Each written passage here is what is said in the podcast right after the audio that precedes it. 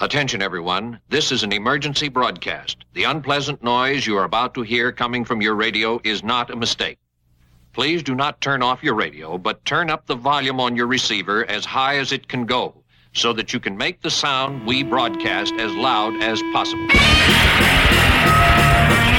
The monsters will now start attacking Tokyo.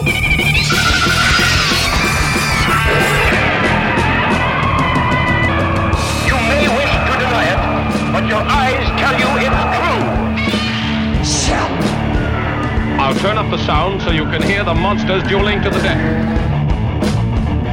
And welcome to episode 209 of the Kaiju Cast, a podcast 100% dedicated to Godzilla and all of his rubber suited foes. My name is Kyle, and this is the third episode of July 2017. Really squeaking in right at the end of the month here with our Daikaiju discussion for Daigoro versus Goliath, which is going to be interesting. Joining me here in the studio, we have Clancy Peterson Hello, everyone. and Gretchen Brooks. Hi. Not to mention Dave Helfrey. Hey, Kyle. Hi, Dave. How are you? I'm doing really well, actually. I come to the weirdest movies here, man. Yeah, yeah. And my okay. schedule always opens up for just like Death Kappa and Big Man, Man Japan, Japan. yes, you know, yeah, yeah. a good one. And now, and now this bad boy, I am. Let's, let's go.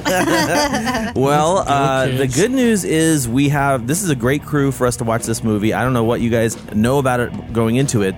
We're going to get into that soon, uh, but there's a, some slight relevance that I'd like to hit before we get into the movie that has nothing to do with our discussion.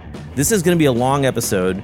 We have not only our discussion, we have a ton of news to cover, some catastrophic events, some housekeeping stuff, of all things to talk about, and uh, Clancy and I were at G Fest uh, two weeks ago, So last jealous. couple of weeks ago, So something like that.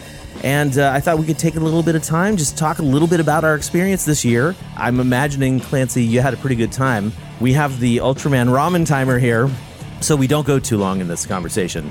So I'm going to hit it now, and I think that means you have three minutes before the timer starts going crazy, which is going to be annoying. So, Clancy, are you ready to talk about G Fest? I'm ready. Let's do it. Can you even understand what that was? I think that was something having to do with Ultraman. Oh, that's There ball. you That's a go. ball. There's there's ball ball time. Okay, we'll see how this goes. All right, go for Now I it. want ramen. Yeah, so uh, this was my second year going into G Fest, and uh, I kind of expected it to be a better experience. Not that last time was bad, but I s- expected it to be better than the last go around, and it definitely proved to be the case. I mean, walking into that place, uh, first thing, you know, I came in a little late on Thursday night, um, but then right first thing Friday morning, kind of walked down to the little breakfast area to get started and ran into you and a table of all your buddies and Jessica, who was on the trip to Japan with us. Oh yeah, yeah, yeah. So, you know, getting some introductions, shaking hands, meet, meeting new friends like from the very beginning, uh, hugging old friends. Uh, at that point, I think like Michi from M1 kind of dropped out of the buffet area and Oh yeah, yeah, yeah. ran over it's so good to see them. Yeah. Sorry, I'm gonna let you go. Oh, though. yeah, yeah. this is your time, Mister Hand. And yeah, I mean, I was already walking through the halls and kind of running into people from the listener party last year, uh, Ken Hall, Andrew Hall. oh yeah. yeah. Um, they stopped me and started having conversation, you know, just get right into the Godzilla and all the other cool little conversations that you have there. Um, but yeah, I mean, really just like what I had expected was to have that sense of just revisiting old friends and making new friends. And yeah, I walked out of that with a great bunch of memories with old friends and I definitely made a lot of new friends. So it was, it was awesome. That is rad. I think the F and G fans should stand for friends, but uh, that's dorky, and I admit that. that was a dad joke. that. That wasn't even a dad joke. That was like a granddad joke. if you ask me, Clancy, uh, the, F stands F, for friendship. the A stands for always. And the G stands for get off of my lawn, you damn kids.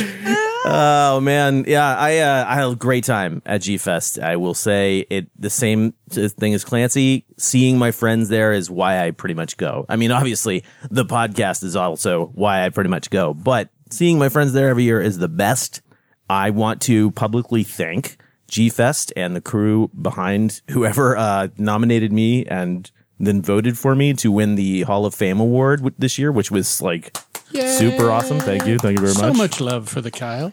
So much love. Yeah, and it is. It's for me, not for the Kaiju Cast, not for the documentary. It's for me. So I don't know. I'm just like really kind of blown away by it.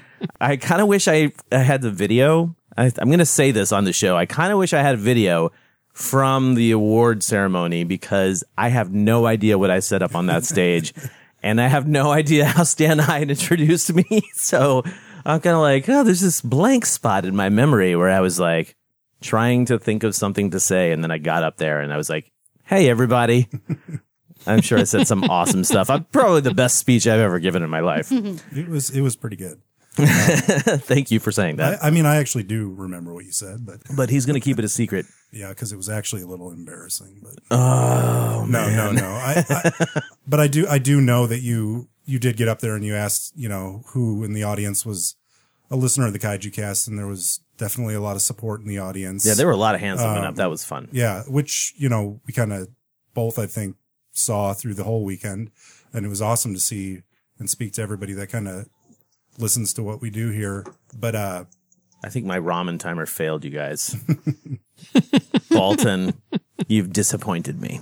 Anyway, but yeah, I mean, I kind of like how they did that anyway because didn't they used to do the award ceremony during like a little luncheon or yeah, I think it was like a luncheon, And something like that. Kind of felt like I hit the opening ceremonies and that closing little ceremonies with the awards and kind of caught the end of that Jeopardy thing. And um, I thought it was kind of cool how they rolled all that out.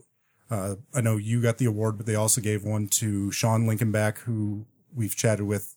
Yeah, yeah, he was on the podcast, podcast in um, January for the emergency broadcast. And then, Jeff Horn Yeah. was the other guy. Jeff Horn basically is one of the dudes that runs G Fest. He's the one I work with almost not entirely, but like he's he's one of the guys I work with when I'm like, "Hi, I'd like to interview the guests, please." yeah. Um, yeah, he's a great dude. Yeah, and so- does so much. So yeah, it was a lot of fun watching that. And then of course that segued into the awards for the guests that were from, over from Japan and Yeah, that was amazing too. Then dipped right into the costume contest and into, of course, our listener party. And it was just a awesome night. I think this year's listener party was pretty amazing. The only thing we didn't do this year or last year, now that I think about it. So listeners, next year, don't let us forget. We need to take a big group photo. Yeah. like we used to do it when it was inside. Now we need to do it when it's outside. Actually, this might be the third year we've forgotten to do that. So womp womp. we'll figure it out. We'll figure it out. Anyway, uh, Your fans that's are going to turn on you, man. don't turn on me. They're going to turn on you. No, don't do that. Don't do that. I'm enjoying a nice smooth beer right now. okay, so I think what we should do is we should play a little music and then uh, get right into our movie.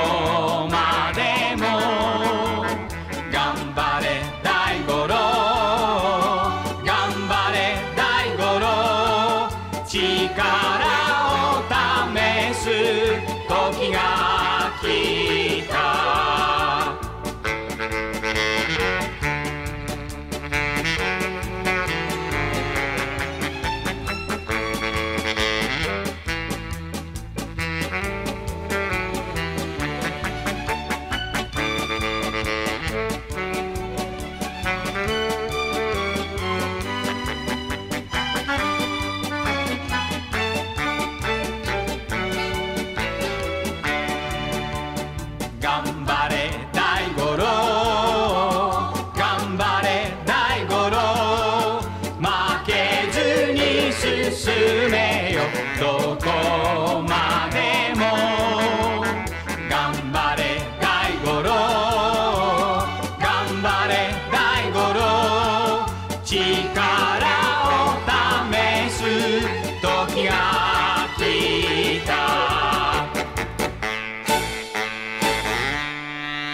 Once again, class, it is time for our Daikaiju discussion. Every month, the Kaiju Cast takes a look at one particular film from the giant monster landscape and tasks the listeners with submitting their thoughts, questions, and reviews for the following discussion episode. Now, for any listeners that have only recently joined us and have stuck through us while we're doing these recent movies, uh, it is going to get better. We are uh, wrapping up.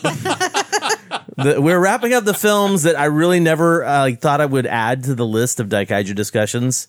Uh, there are a few that I wasn't even aware of really until we started getting into this uh, segment of the podcast. But that brings us to this month's movie, which is Kaiju Daifunsin Daigorotai Gorayasu, which was released December 17th, 1972. You know, the common name here is Daigoro versus Goliath, which is interesting to say. Di, you know, Goliath Yeah. kind of gave me the whole like David and Goliath thing, which didn't really. I don't know. Yeah, it did because he Did was it? little. He, was wasn't that smaller. small. He was wasn't smaller that than him. small. He, could yeah, jump on his He's back. the underdog. Maybe maybe when He's a they scrappy named underdog. it, he was supposed to be smaller, but that's what I was saying. that that suit actor in the Goliath suit was not big enough to fill it out. Anyway, uh, this was absolutely, without a doubt, made for children. Uh, it was specifically produced by Toho and Tsuburaya for the Toho Champion Matsuri film festivals that would run, from what I understand, they would run during the breaks in spring, summer, and winter from school. So kids would have things to do reminds me of when I was a kid, my mom would drop us off at the theater and I'm sure for like five bucks, we could get like maybe like six different things in. Sometimes they're TV shows, sometimes they're movies, cartoons, etc. all just in kind of like an afternoon. And then she wouldn't have to deal with our crazy, insane, sugar fueled rampages through the house. Uh, so I'm assuming that's the same thing, you know, the Champion Matsuri Film Festival. This also played in the very same, uh, you know, time slot. The, you know, if you went to go see this in the theater, uh, it played with the Champion Matsuri cut of Destroy All Monsters and an animated film called Panda Go Panda. Now, the reason I'm even giving so we any information. Out- we watched it out of context, is what you're saying. Oh, no, I don't think so, my uh-huh. friend. I don't think that context really would have helped, would it? No. well, when I juxtaposition this film with an animated panda film, it gets infinitely better. No, I don't think so. So basically, the reason I'm even sharing any of this information is because there really wasn't a lot of information about Daigoro versus Goriyasu. So here's what I can tell you. IMDb has like two people listed on their website for this, this movie. That's bogus because Kisugoro Onizawa was played by Shinsuke Minami, who is a comedian, a TV entertainer, and uh, a host, like TV host. I'm assuming he's kind of like Jimmy Fallon in Japan. and he starred in Kurosawa's first color film ever called Dodes'ka-den. Next up, Psycho, who is the zookeeper. He's the guy that we see sort of like really feeling badly for the monster, for Daigoro. lot. Yeah, he cries a lot.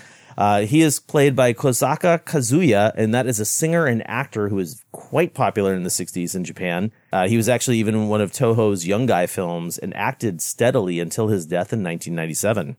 Earlier, when I was talking to Lady Kyle about this film, I told her that there were like no familiar faces. And I am wrong Hmm. because Suzuki, who is like the, the zookeeper's boss, basically, that was played by Akiji Kobayashi, aka Captain Mura or Muramatsu from the Ultraman Science Patrol. He's been in a bunch of other stuff, including Kamen Rider. Mm-hmm. So during the during the movie when there was the president that the kids were trying to get money from, if you're watching the same cut we watched with the subtitles, they were trying to raise money for Daigoro and there was a hot chick who like talked the guy into donating and then all the kids were like, "Hey, the president's going to give all this money away." And then all this stream of children came out of nowhere. That actor was Nita from Godzilla vs. the Sea Monsters. He was one of the dancing teens that ended up being one of the main protagonists of the film. And last but not least, for familiar faces, the child actor who played Taro, which is the nephew of the inventor guy, that was played by Tomonori Yazaki, who also played Ichiro in All Monsters Attack, aka Godzilla's Revenge. what? So if you were wondering, good. you know, why he was a one hit wonder, he wasn't. He was a two hit. He's a two hit wonder at least. So. That explains why they showed those two together, right? I guess so. Yeah. I don't know. I mean, basically, I didn't even realize that until we were watching the film tonight. And I was like, oh, I think that's the kid from Godzilla's Revenge. and what do you know? It was.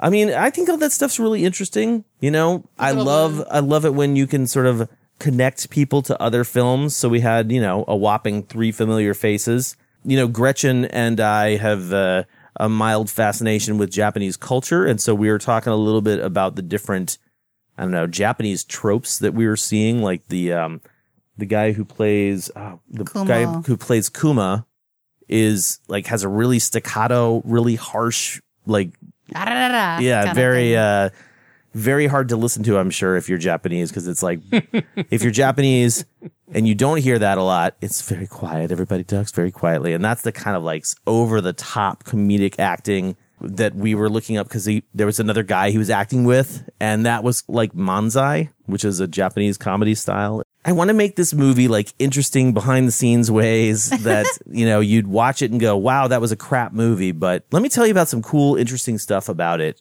I don't know if I'm going to be able to fill this uh, up anymore, though. well, it's like smart kids films, you know, that kind of maybe that's the idea behind it. I don't yeah, know. yeah. Um, now, the only other thing I'm going to do before we get into our actual discussion, because maybe this will help us do the discussing, under a special section in Steve Ryfle's book called Monster for Hire, he has a little essay written by a guy named JG, which would be funny, like so, so funny if that was like literally, it's spelled out J A Y G H E E. And it would be hilarious to me if it, it was just J G, which stood for Japanese Giants, which meant that Ed Godziszewski was actually writing this hmm. article here. I'm not saying that's the case, but They're good friends. They're very good friends. anyway, so JG writes to say in this book that in the early 1970s, with the movie industry in a deep financial and creative void, Toho began farming out its giant monsters for use in other productions. It's well known that Godzilla, King Ghidorah, and Gigan all made appearances on the Zone Fighter TV series. Unbeknownst to even many Japanese fans, the studio also agreed to loan Godzilla to Tsuburaya Productions for a juvenile feature film, which fortunately was never made. Kodansha's Encyclopedia of Godzilla reveals that after Tsuburaya produced the children's monster film Daigoro vs. Goliath, the movie we watched this evening, the commercial success of that project prompted the studio to hatch a new feature film for small children. The idea man behind this new film was producer Noboru Tsuburaya, who wanted his father's most popular creation to star in a film for his own company. The timing of this kind of project coincided with Godzilla's ever emerging role as a superhero defender of the planet, and with Tsuburaya as Japan's premier producer of live action superhero fare, such a film seemed a logical step for the monster star. Uh, now it goes on to talk about the movie a little bit. Now this would have been called Godzilla versus Red Moon, and I'm not going to just read the entire thing, but basically, if you're interested in this, it's part of uh, Steve Ryfle's Japan's favorite Monster, an unauthorized biography of the Big G. Now that we've gotten all that out of the way, ladies and James, uh, let's uh, go to our normal discussion. First up, Clancy, had you ever seen this movie before? No, I had not watched this film before. What did you think coming into it? Did you have any expectations based on artwork you may have seen or anything else? Yeah, so coming into it, I saw the poster art that you had posted. Mhm. Um, and there was even, you had posted a comment about it just being a strange, you know, in, you know, strange movie in the history of these films. Um, and I just, I had not, I didn't really know what to expect, but I will say that from the poster and then like kind of from that description, Mhm. I was kind of more expecting some kind of like trippy 70s vibe film. Oh, Um, interesting, interesting. Almost like Hedorah, but even weirder. Yeah. Uh, and definitely sat down to watch a kid's film. Um, I still had some fun with it, but it was definitely a lot different than I was expecting. Sure, yeah, okay. Um, although I do think it was quite the tale of one man making the ultimate sacrifice of abstaining from alcohol to save the entire to save. it's a very selfless sacrifice. Yes. to give up your sake, I guess. Anyway, And spoiler alert, he does finally get to return to his love of drinking at the end, which was quite satisfying. especially as a beer drinker, Yes, right? Fellow yes. beer drinker. I agree. A lot of agree. fun to see them with their giant mugs of beer. um, but yeah, All right, Gretchen. Interesting story here. Backstory for the listeners. Gretchen thought she was going to be super late tonight, so So I pre-watched it. yeah, so she decided she wanted to watch it ahead of time. Oh my god, you've seen it Brave twice? soul. I did. Oh. Yeah, did you watch the whole thing before? or- No, I fell asleep. Oh yeah. Yeah, you what? Shocker of shocks. So what did you uh what did you think coming into it today since you were able to sit down and start not fresh necessarily, but start your second viewing or your 1.5 viewing fresh? Well, it things made a little bit more sense because you know how sometimes you'll put a movie on the background and then kind of walk away and then you'll look back and be like, "What just freaking happened?" yeah.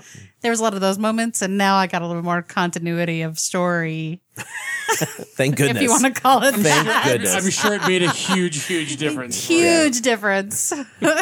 Okay. there was so- still like those all those little tropes about the women and stuff like I kept calling them older women, and the women would get really offended. I love that. I That thought was that was spectacular. hilarious. Hilarious.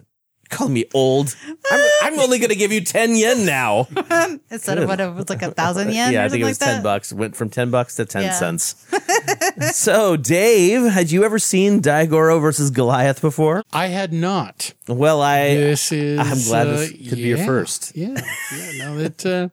Uh, um, I uh, I'm a little bit of a completist. Mhm. I knew this movie existed, so I knew that someday I wanted to see it. uh, and here, no, no, no. It's like, I. But really, when you get right down to it, I really only have one complaint about this movie. Okay. I'm an adult man. Yes, yes. So there is nothing in this movie for me whatsoever. Yeah. Besides, We're all adults here, at least in actual oh age. god. Yeah. You know, I was kind of hoping, sort of like Clancy was talking about. I, not that I was expecting this super trippy thing, although I will say I appreciate the hell of them ending the movie on a poop joke. Yes. That, Yes. that that's that sort of redeemed the movie to a point uh, for me. But um, I was thinking kind of like. Uh, Strong ending. you know, you know, strong, ending. strong, strong ending. It's just go like, you know, I was, I was really kind of expecting the the, the, the music to go whackity schmackity do, and then roll credits on that one, but not quite. Um, kind of like the Magic Serpent, you know, or like some of these kind of off-brand Yeah. movies that are still for kids, but still have this kind of like you know excitement to them and everything. It's like I still love the Magic Serpent. I think that that one's really, really fun and everything.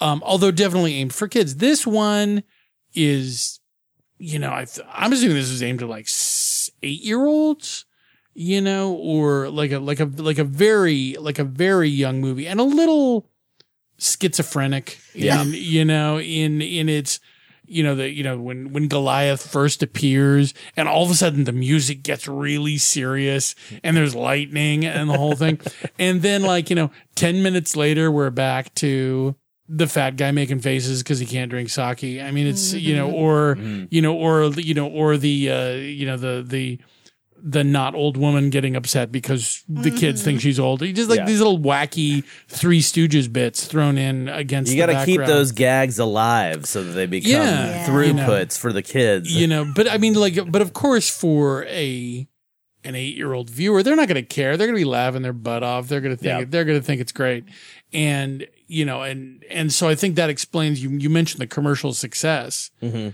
And I was like, first you said that, my thought was, really? And he was like, no, of course, it's for it's for kids. It's you know, I've I've taken my kid to see some really bad movies, you know, in the last five years or so, and he loved them all. He thought we're trying to make it through Boss Baby right now. Oh, I'm sorry. Yeah, I know, right? And it's like, but he's loving it because he doesn't, you know, Yeah. he doesn't care. And uh, so it's it's hard, to- you know. I can I can I can respect where it came from, and like I say, from sort of a kaiju completist standpoint. Sure, yeah. Now I can say, all right, Daigoro versus Goliath. I'm check that one off, and uh, Putting it away forever. for- yeah, put yeah. putting it putting it away Wait for five years, watch it again. Yeah, no, No, no, no, no. no, there won't be any need for that. I think there are movies that I would watch 50 times in order to avoid watching Daigoro versus Oh, yeah. Goliath, Goliath for an, another time in five years. And Yeah. whenever we see a movie like this, it just it just my my appreciation for Death Kappa just grows.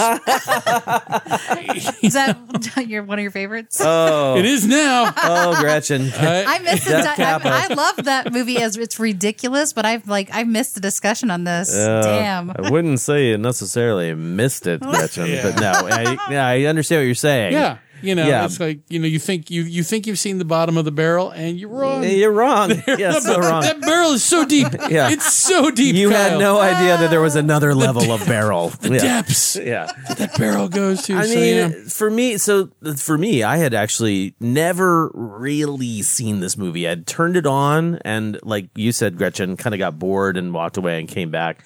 I don't know if I ever actually truly finished it because I probably just side hopped onto another film Yeah. or something. But uh, now I'm you? glad I know, right? With all of those options I have here, right? Like it's like, uh, I guess I'll just let this play out. Yeah. But uh, now we've seen it, and I paid wicked attention to it, and I I don't necessarily think that I'm worse off for it, but I don't think that I'm necessarily better off for it either. Uh, initial thoughts, I I don't hate it. It's uh, I understand why it exists, and I think that's probably the best thing I could say about it right now. Uh, Clancy, what was your favorite aspect of Daigoro versus Goliath? Well, I mean, I did enjoy, as I mentioned before, that Kuma character, and some of the comedy was a little fun. Um, I mean, yeah, it did kind of border on childish at times, but it was enjoyable. But I will say the one moment where I kind of perked up was uh, right in the beginning when they're kind of going through the origin or building up the story.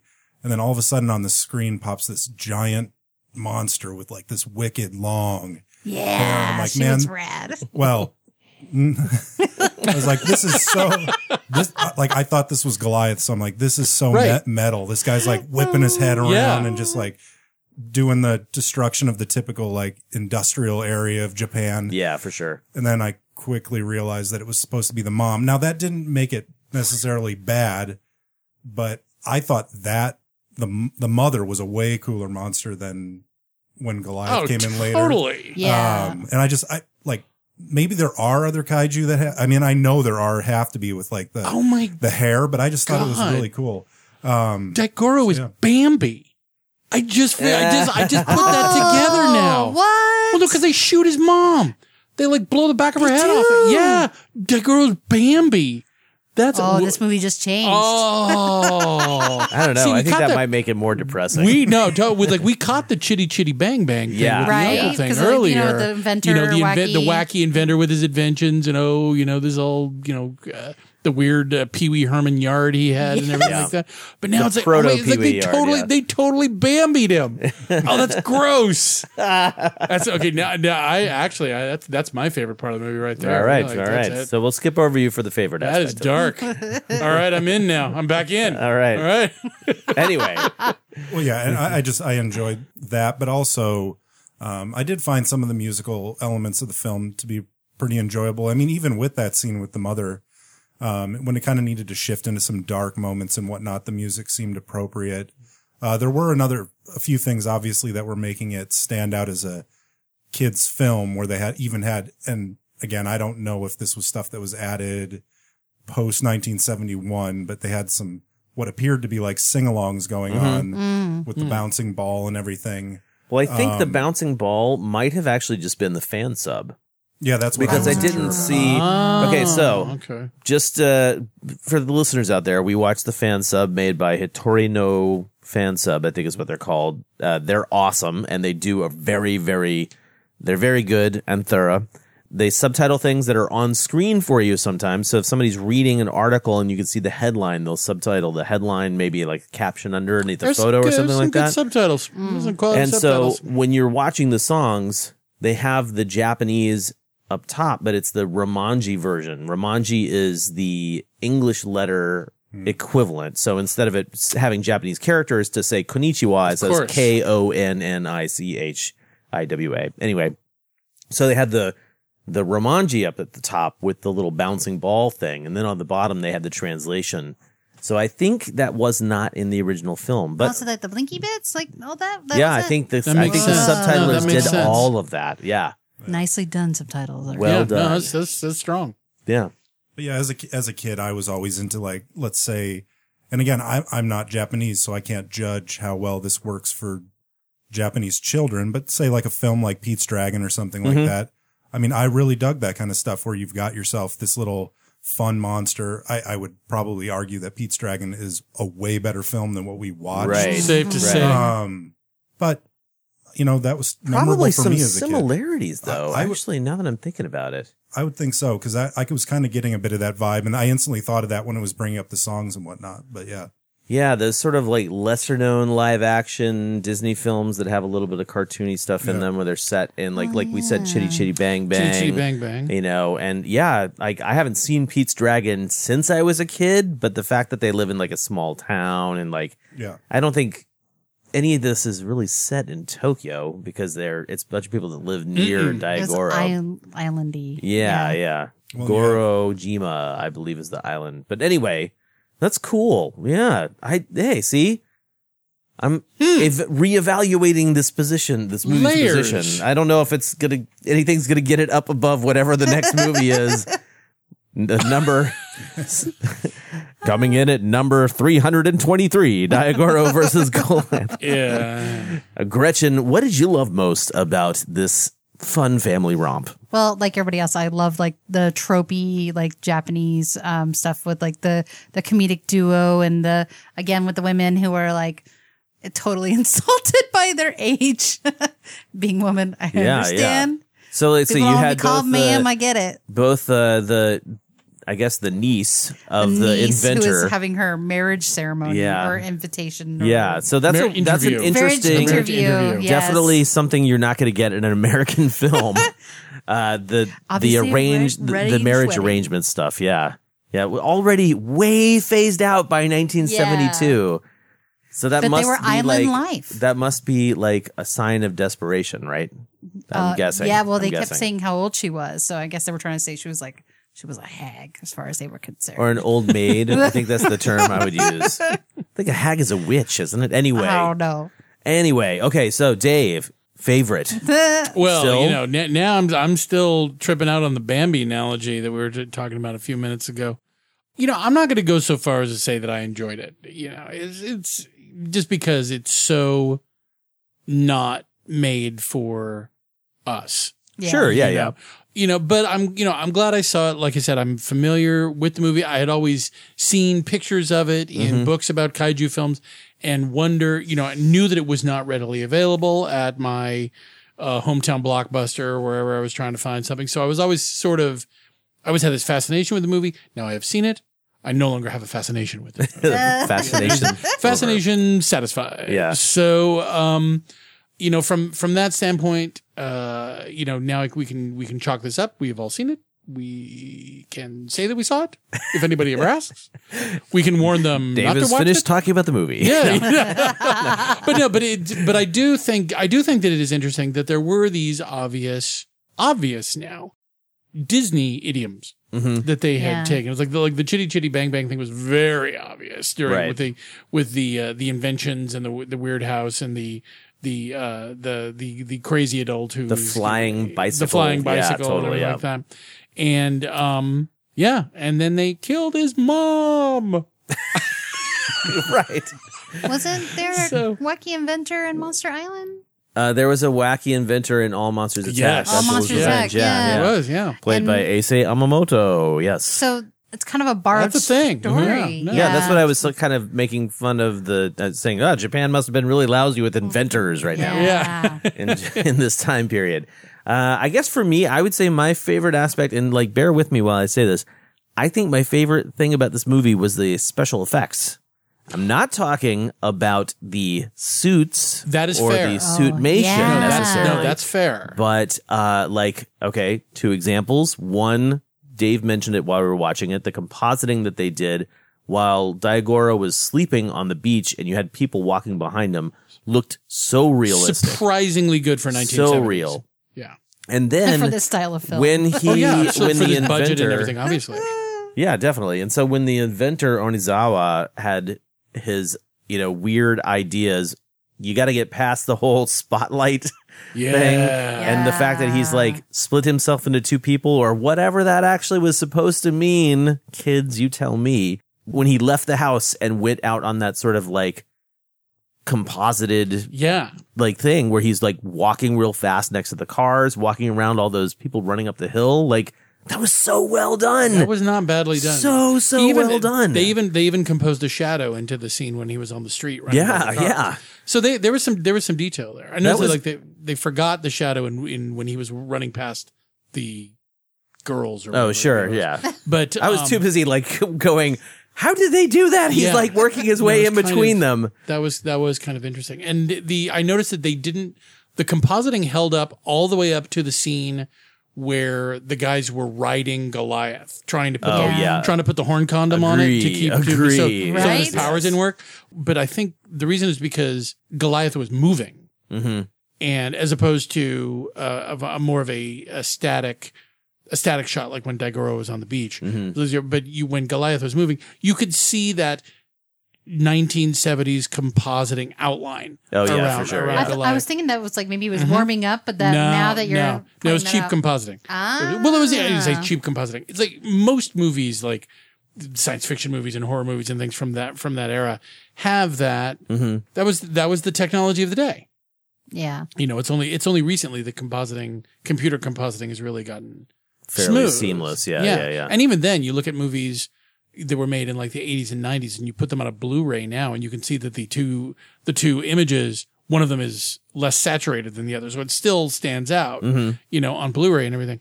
But um, no, it was tight. it was it was surprisingly tight. Surprisingly some- good, yeah, in, for sure. in some sections. So so yeah, you know, I it, it, kudos. Hand it to- gotta hand it to you, technical Tsuburaya. kudos Yeah, yeah, for, uh, absolutely. some surprisingly good stuff there. All right. Well, the flip side of that conversation is talking about the things we hated, didn't like about the movie. I guess uh, normally I try and couch it in terms of like, what would you change to make this movie better? I guess now it's just sort of like, what is the most annoying thing about this movie for you? Um, I, well, I'll just kind of say is that I don't like, I don't have a problem with the Japanese films and TV shows that are actually more geared towards children because obviously that was something they were moving towards with the Godzilla films. Um, so there is something about this one that it holds my attention less than some of the stuff that they're doing. I, I don't necessarily know exactly what it is that's going on. Um, but there were moments like I think I said, you know, I'm not normally that person that's like, man, the action is finally happening. I've been sitting here looking at my watch. Oh, yeah, yeah, yeah. but this is kind of one of those movies where I was kind of like, just kind of waiting for something to actually kick up Yeah. and start When's that monster showing up, Yeah. guys? Could Yeah, something yeah, explode, totally. please? Wasn't there a Goliath in this? No, okay. So when when uh, when Goliath comes and attacks the the uh, the refinery, and Gretchen was like, "Why is this happening?" the answer is like, "Because this is what we've been waiting for. Something still good." made no sense. No. It's okay though because I think it pretty much doesn't need to make sense for the kids, right? Right. Yeah. So, I mean, I think for me, it's just that so many other things that have come before, after, whatever in this kind of style for marketing towards the kids and sending to these festivals. Mm-hmm. I think other films did a lot better of a job of kind of at least kind of putting a few things in there to hold the adult, adult attention Yeah, versus, versus this one. And there were some elements of it, but it really wasn't enough to make me go, Yeah. I'm going to watch this again.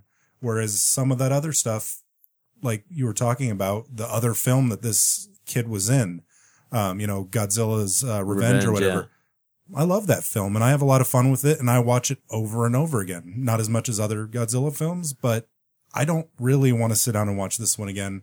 So something was missing. And you can't make me. Godzilla's Revenge was so good compared to this movie. Oh, Like, no question. So good. And I, I like you, Clancy. I love Godzilla's Revenge as well. But this film, I mean, yeah, you can't take away the kitty aspect of this film at all. There's, in fact, I would say because you said when you mentioned that this doesn't really have anything for adults in it, I would almost say like the the movies that I feel had that we've got to have stuff for kids, we've got to have stuff for adults are the Godzilla films, right? Like those straight up are in the, the 60s they're like we got to have something for both. And then as you get older as Godzilla gets older in the series, there's less stuff for the adults, more stuff for the kids. So by the time you hit 1972 and they're like, "Yep, this is going in the Champion Matsuri, going to release it during the wintertime. We don't need to have anything in here for the adults at all." like mm. the adults will be happy when they see the Champion Matsuri cut of Destroy All Monsters, and then the kids will be happy with Daigoro versus Goliath, I think. Anyway. So Gretchen, What did I dislike? what did you not like? Because you seem to like a oh. lot about it, even though I it's thought it was know, hilarious. Oh, hilarity is good. I mean, I wouldn't be like, this is a awesome kaiju film, but I thought it was hysterical. I mean, I now having watched it twice, I'm good. I'm good. I, I'm solid. I'm I'm solid. right, so you don't have any complaints. So my biggest, I would say my biggest complaint Okay, is do. floppy arms and like the ridiculousness of like the battle scenes where he's like the Goliath is like trying to swat at um Gaigoro and he or Daigoro and he hits him so hard that the arm gets caught on his horn. And it's like a hot minute where he's trying to figure it, like get it down. Oh, it's no, no. So the the stunt acting, not not your favorite in this film. Right on. Okay, uh, Dave.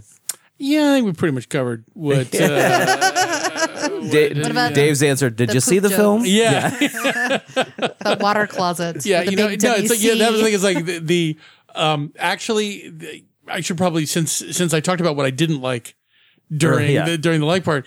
To me, it was it was hilarious that at the beginning of the movie you see this giant kaiju outhouse. you know there.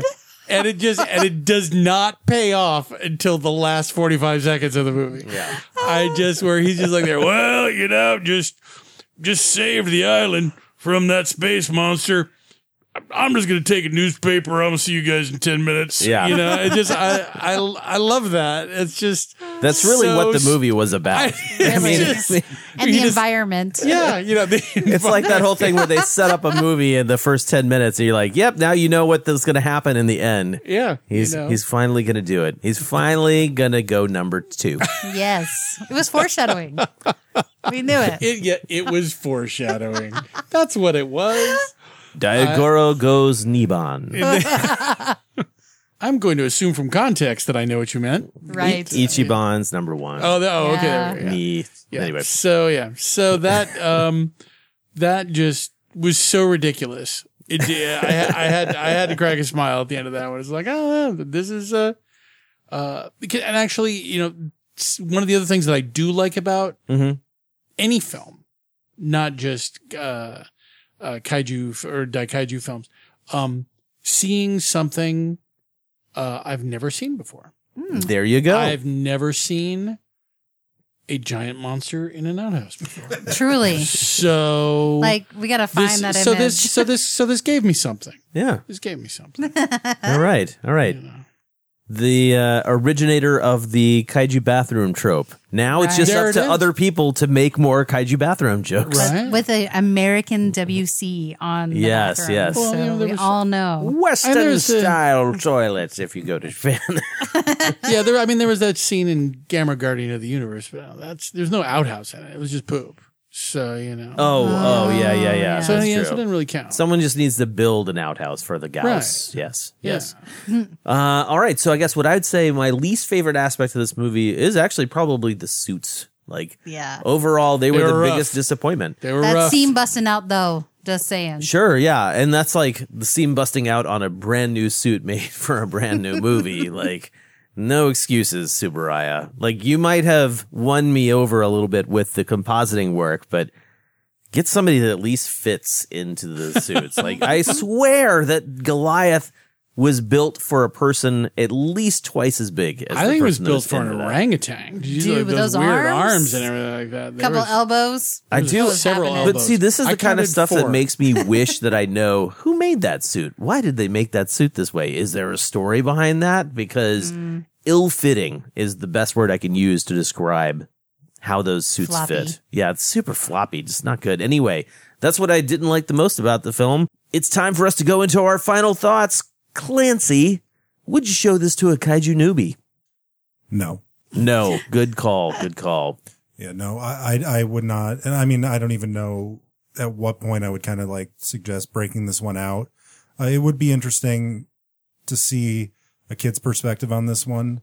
Um, it might be a good introduction film for a younger fan, although at the same time, there's always, you know, I always kind of go Everything to, else. yeah, I have way Right. more things that I would rather suggest at that point. Um, this one for me is more of like a completist thing, or even like this kind of thing, sitting down and having fun with it. And anybody that kind of submitted their homework that we're going to listen to. I mean, that's the best reason I think. Sure. for- Yeah. Yeah. Yeah. Just to chat about it and have some laughs. But no, I wouldn't, I wouldn't recommend it. All right. So, uh, any other final thoughts on on Daigoro versus Goliath? You know, honestly, It's a short I'm film. actually at a loss for words for once. I mean, I it's a short film, people. I don't really have much else to add that I Okay. haven't said before. right on, Gretchen. Final thoughts and suggesting it to newbies. I I don't know. I would probably take this kind of like a bad movie night kind of thing. Definitely. Not a here's a good kaiju film. You should check this out. Can I can I amend that for you? How about a bad movie marathon where this is the you last one you show, where you're like people you already go to sleep, no big deal. It's you're all gonna good. You can miss us. you wake up in the morning and the people who saw it will be like, oh, I should have gone to sleep. And you only invite people who like owe you money. Yeah, You- yeah, yeah, yeah. You don't like them for some reason. Oh, it was fun though. It was fun. No. I mean, there were some really cute, quirky comedy bits in it that were really funny. All those wonderful little nods that were kind of whoever wrote this was like they really liked films. They really loved kaiju films. You can All right. tell. All right. Well, that's I will accept your answer. Thanks. Okay, Dave. Nope. All right. Nope, won't show it to anybody. Nope. Nope. Although I gotta say, it's like my appreciation. I don't. This says a lot about me as a person. But now that I that Bambi thing is still rattling around in my head, and it's like I like it about five hundred percent more than I did. Well, you'll have to write an just- essay for us, and I'll, when that, when we when this comes back up in the second iteration of the Daikaiju discussion, Okay. we'll just be like, don't forget to read Dave's 15 page dissertation on Daigoro versus Goliath and how Matri- it- the matricide Exactly. in movies. Ah, yes. Uh, we have fun We here. have fun, don't we? So, uh, I guess what I would say, final thoughts, is this is not a film made for me. Like uh, as you mentioned earlier, like we're adults, Nope. and this is not made for adults. However, that being said, like many of the bad movies that we do watch here that we find enjoyable, it's pretty much because we have a group of friends to watch them with. I absolutely would suggest people watching this if they're up for a bad movie with their friends. That's the context. And there's some though. other there's some other qualifiers there, like you know you have to be okay with a bad movie that has subtitles. You have to be okay with the a bad movie that's made for kids. So those kinds of things, use that as your criteria when you're choosing who to watch this with. But otherwise, I honestly think it's it's uh it's not a terrible film, but it's not something I ever need to really watch again, especially now that I've really thoroughly paid attention to it. We've watched it, so you don't have to. That- Right. yeah, I just actually I took a picture while we were watching it of of the screen. I said, "How much do we love the listeners? this much." so, uh, that being said, Taking one for the team. before we get started with the listener submissions, I actually found an old email from a listener named Chad and uh, never responded to it. In 2015, he asked me if I considered these films to be in the Godzilla universe. Half Human, H Man, Battle in Outer Space, The Birth of Japan, Latitude Zero, Daigoro versus Goliath, The War in Space, and Yamato Takeru, aka Orochi the Eight Headed Dragon. And I wanted to actually address that here. I do not consider those to be in the Godzilla universe, even though um, all of those were made by Toho. I think it's pretty clear in a lot of these films that these films don't sort of cross pollinate. So you hear a lot of people that are surprised that monsters or aliens or exist or attack. So it sort of makes sense to me that these would be sort of individual stories that aren't part of a larger universe. That being said, Daigoro versus Goreyasu did get a few people who wanted to send in their homework. So actually, now here's where we're going to start things off with Mike Keller, who says this is the second time he's seen Daigoro versus Goliath, and he feels that he can best sum it up by describing it as a magnificent testimony to mediocrity. The movie is bad, but not enough so to inspire true hatred, which in a way makes it kind of the worst kind of bad soulless, lifeless, boring. Not only did Mike just want the thing to hurry up and end, he's having similar thoughts about writing this review. He's finding it a slog to hammer out a few paragraphs without turning his attention to something more interesting or productive. Mike does consider it a curiosity. For one thing, it seems to have been filmed at a weird square aspect ratio that he can't quite figure out. Not only is the movie made for children, it appears to have been made by children. Something like a monster toilet is exactly the sort of silly idea you'd expect kids to come up with. The movie also has an immature attitude towards violence, which kids probably find delightful while adults look on aghast. But Mike is aware that violence in children's entertainment is a definite cultural difference. Be that as it may, this film seemed to treat violence amongst its human characters as a big joke. Are we supposed to laugh at the scene where the alcoholic carpenter gets into an argument with his wife and strikes her in front of an audience of children before his friend hits him back? Why do Daigoro and his mother appear to be different species? Daigoro looks like a cross between a hippopotamus, Doraemon, and an accordion, whereas his mother looks like that dragon suit which used to pop up on Lost in Space mixed with Lady Gaga. Goliath is just a crap monster suit that might have looked better on the drawing board. But what's up with those rock'em sock'em robot arms? How appropriate is it that the film's happy ending is epitomized by Daigoro being able to relieve himself? Kind of equivalent to uh, what the filmmakers just did to our unsuspecting eyes. See, that makes it sound like Mike really hated the movie, and the truth is that he couldn't find the energy to hate it that much. It was just time consuming. Mike looks forward to better movies about monsters' digestive systems. Herman must apologize to his fellow KaijuCast listeners in advance because he's about to Rachel out on them. Daigoro is so cute. Oh my god, he looks like if you just took the Spectreman villain King Satan and spliced him with the Shmoo. Anybody remember the Hanna-Barbera cartoon? The Shmoo? Adorable.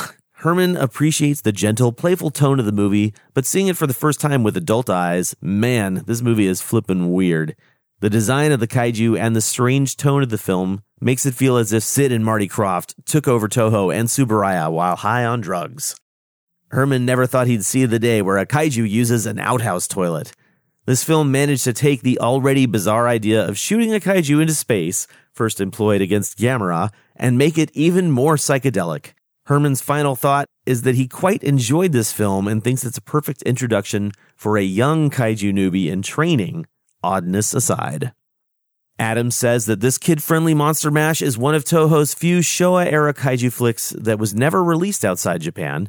Its exceptionally juvenile approach is in line with other Japanese monster movies of the early 70s, complete with on screen sing along lyrics which will understandably turn off plenty of folks. However, if you're the sort of person who gets a kick out of movies like Gamera vs. Zigra or Godzilla vs. Megalon, this is a colorful good time. The kaiju suits are a bit baggy and rubbery, but are fun to look at. And as opposed to his better known contemporaries, Daigoro gets a ton of screen time. Daigoro versus Goliath is a good, funny family monster movie. If you like old monster movies, you will probably like this. Man, that sounds like you're slighting old monster movies. Michael Deek writes in to say that in 1973, Tsuburaya Productions was at the top of the tokusatsu world and it was celebrating its 10 year anniversary. They created such TV series as Fireman, Jumborg Ace, and of course, Ultraman Taro. Then came Daigoro versus Goliath.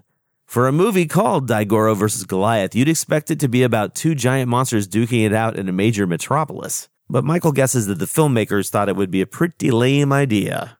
What we got was a pretty lame movie indeed, as there was very little kaiju action in it and a lot of weird things that were unnecessary to the plot. We got a lazy children's movie that is more about donating money to the monster rather than the monster itself. Obviously, this would bore kids out of their mind unless we're talking about Kanegon, which for the listeners, that is the uh, Ultra Q monster that has a sort of like coin purse face. The kaiju designs are not very creative, and this is coming from the company that is responsible for a variety of weird and interesting monster designs.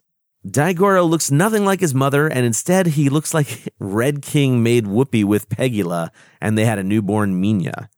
It's also very unclear why they decided to keep Daigoro alive after his mother decimated Japan. She seemed pretty weak as she was able to be brought down by the military pretty easily, though he wonders if this was in the Ultra series continuity. Is this what happened between the events of Ultraman and Ultra 7 as there was no Defense Force organization to take care of things? Goliath was okay for the most part, but his design was pretty bland. It was even more idiotic when the characters tried to put a tarp over his horn, and they got the result Mike was expecting. When Daigoro and Goliath eventually fight, the choreography makes the fight between Minya and Gabara look like the Batman Arkham series. This, of course, results in Goliath being taken back into space, Sibo's style. He is curious how the characters were able to toilet train a kaiju. James Rolfe, if you're listening to this, and uh, just an interjection from Kyle here. I don't think he does. Apparently, we have found his movie where a kaiju takes a shit, as he mentioned in his Gamera vs. Jiger review. Overall, Michael was hoping that this would have had the quirky charm and good hearted nature that Tsuburaya's productions have over various works.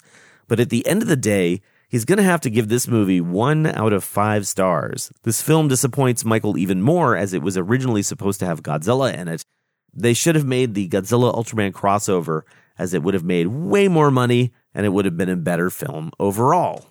And there you have it, our Daikaiju discussion for Daigoro versus Goliath, or Goriyasu, depending on how you want to say it. Uh, that's going to do it for July's homework. Who wants to know what we're watching in August? I do, I do. Well, we are definitely continuing this train of sadness. Really? Our next movie, What have you done? our next movie is called Attack of the Super Monsters. Whoa. And Oh. if you have not seen it, that might be more of the trippy thing that Clancy was looking for in Daigoro versus Goliath. So I'll say you have to have your homework turned in by August 24th to be part of the discussion. As it stands right now, you can buy it on DVD, but I don't think it was ever officially released on DVD. So you would be buying a bootleg. Also, I don't know if there is a legitimate Japanese version of Attack of the Super Monsters.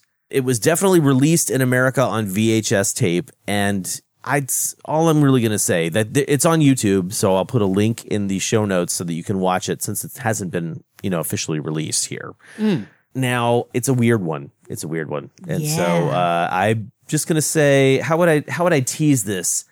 Giant monster dinosaur suits, animated heroes, and mechs. Sweet. Oh, this is not the movie that I thought it was. No, all right. Well, Oh, What's the Japanese name?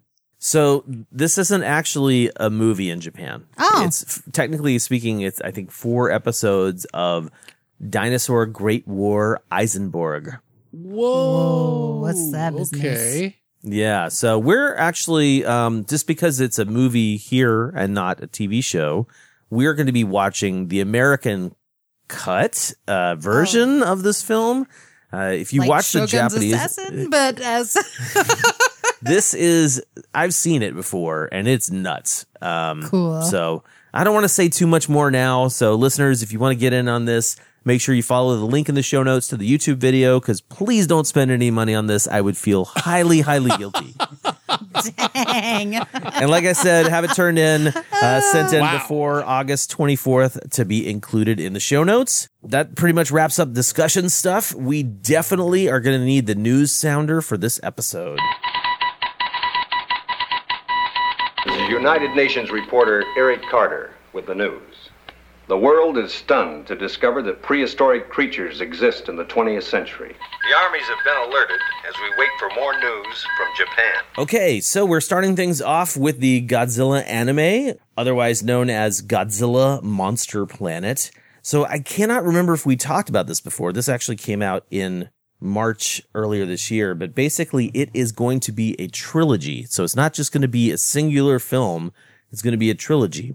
If you are interested in learning more about this film, which will be released on Netflix in November, worldwide apparently, That's cool. exciting. uh, so yeah, that's kind of cool. They've been doing a lot of things. Things have been simulcast a lot more than they have in the past recently. So that's uh, that's good news for giant monster fans all over the place. I'm very interested to see what happens in this anime film. I mean, have you guys seen the trailer for it, the teaser for it? I've not watched a single drop. Interesting. I want to be surprised. I kind of want to take that tack too, but you know, I have seen the single teaser that they did, and it wasn't very. It, it wasn't spoilery at all. You, in fact, you really only get like a singular static shot of Godzilla at the end, and he's sort of in the background, a little bit blurred out. So he kind of looks a little bit like the American Godzilla, the 2014, but made if you made the American Godzilla out of wood. Weird. Hmm. Yeah. So the premise of the film, just as nutshelly as I can make it, is that humankind leaves planet Earth. They say we can't deal with all the monsters. They leave Makes sense. planet Earth and they come back eons later to see what's happened to planet Earth. That's, I'm going to guess more monsters. yeah, I think more cooler monsters. Nice. Now, the only thing that disappoints me about the Godzilla design being reminiscent of the 2014 design, regardless of how much I did or did not like that film, is that I feel like, man, we should be getting something really kind of unique and cool that can only be done in animation as Agreed. opposed to something that's going to look exactly like a monster that we've seen on screen. Now, I don't know if that's going to be the case.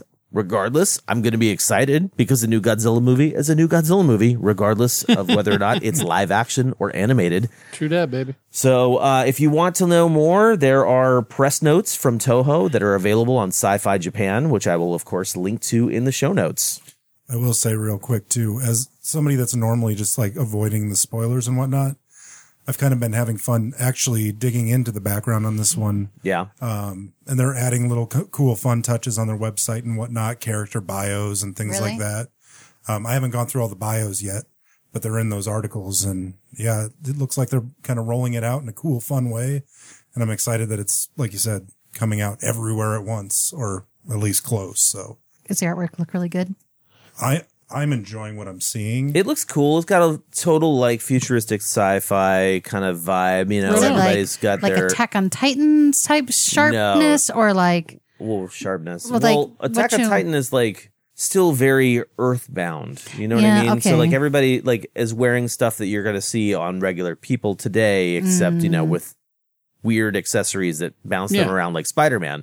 In this film, from what it looks like, people have like space suits.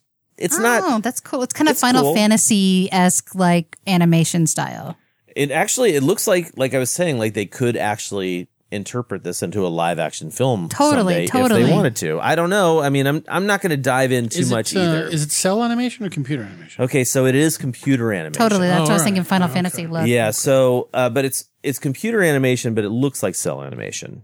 So Oh, sure. Oh, okay. so it's like it's done via computer, but Yeah. in the long run, it's going to look like a 2D flattened Interesting. image. Yeah, cool. Now, this company, Polygon Pictures, that's kind of what they do. That's their MO. And so hmm. I have not watched anything else from them, but before November, you can almost guarantee I'm going to watch a couple of movies that they've done just because that's what I like to do. I like to, you know, dive in as much as I can without spoiling the movie for me.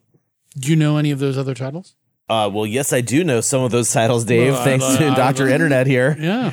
Uh, they have done Ultraman Cosmos versus Ultraman Justice, the final battle. What? Uh, Ultraman Cosmos 2, The Blue Planet, Ghost in the Shell 2, Innocence, that was a beautiful film. 2002. Mm-hmm. Uh, oh, cool. They've done something called The Sky Crawlers.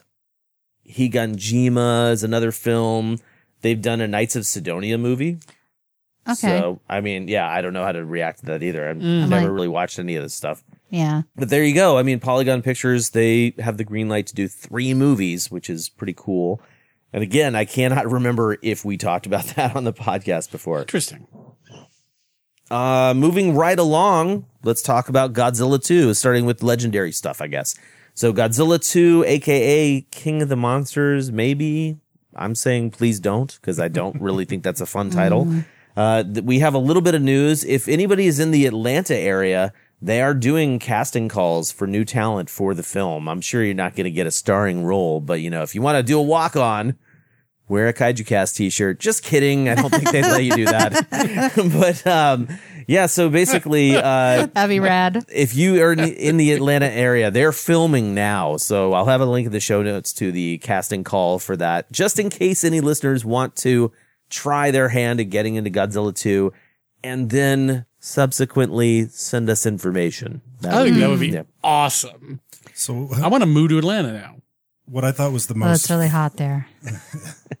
what I thought the most fun about that article was is that it's there's a lot of different casting for like soldiers, scientists, and mm-hmm. whatnot, and it's asking for like background in military or police background, and then near the bottom there's a casting call for a janitor, and it says you don't have to be a janitor, but if you happen to have janitorial experience, go ahead and let us know. It's a bonus. Sure. And the subject line for that is broom. So Oh my lord. That's awesome. Do you know how to sweep?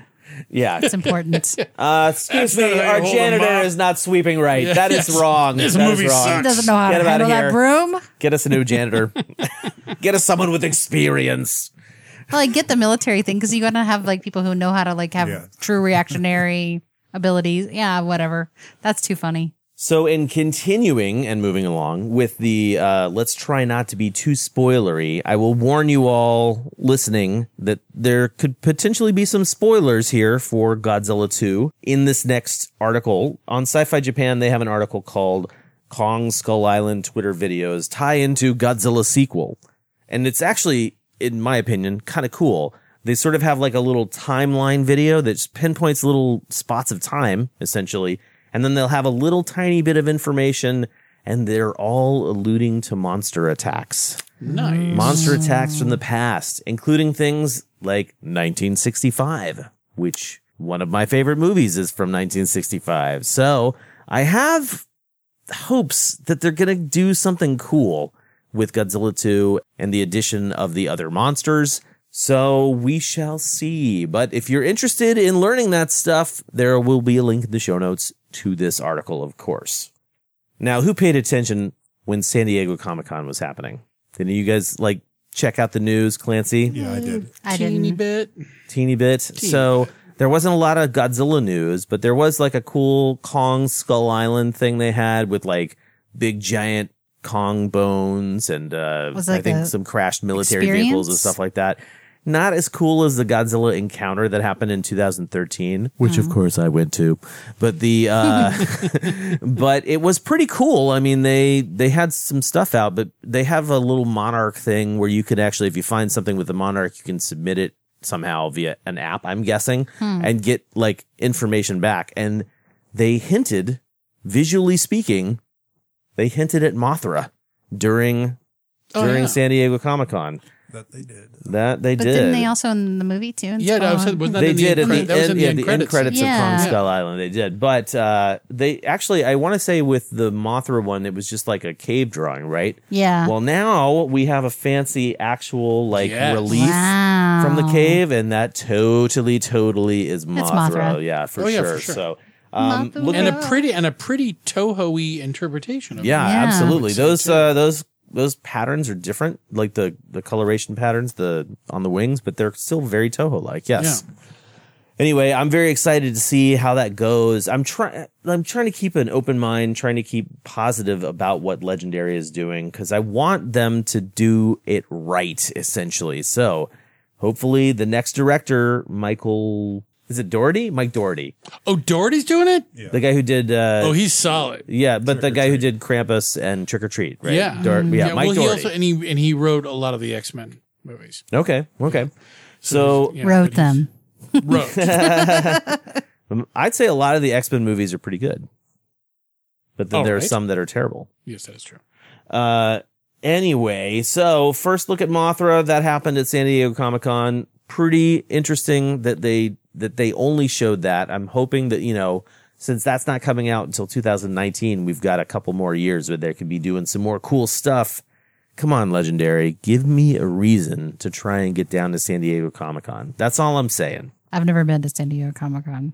I've been once. It was for that particular Yeah. year where they did the Godzilla encounter, and I was like, ah, "Thank goodness I never need to do this again." it's kind of like Daigoro versus Goliath. I I went once back when it was about comic books. Oh wow. Yes, yes. Uh, now, the the next day. item I wanted to talk about is uh, something I'm going to spend very little time talking about because I think it represents a really ridiculous thing in modern internet society. Someone like Adam Wingard, the director of Godzilla vs. King Kong, that's supposed to come out in 2020, writes a single tweet and then a bunch of people write an entire freaking article about based around this tweet. It's stupid. Bloggers, you should stop doing that. However, there is a link that I'm going to semi reluctantly share on the episode notes that shows Adam Wingard, the director, talking about how he's acknowledging that he knows there is a size difference between Kong, even in Skull Island, and Godzilla 2014. And just literally, that's all he says. Like, yes, I'm aware of it, and we're going to figure out how to tackle it, or something like that.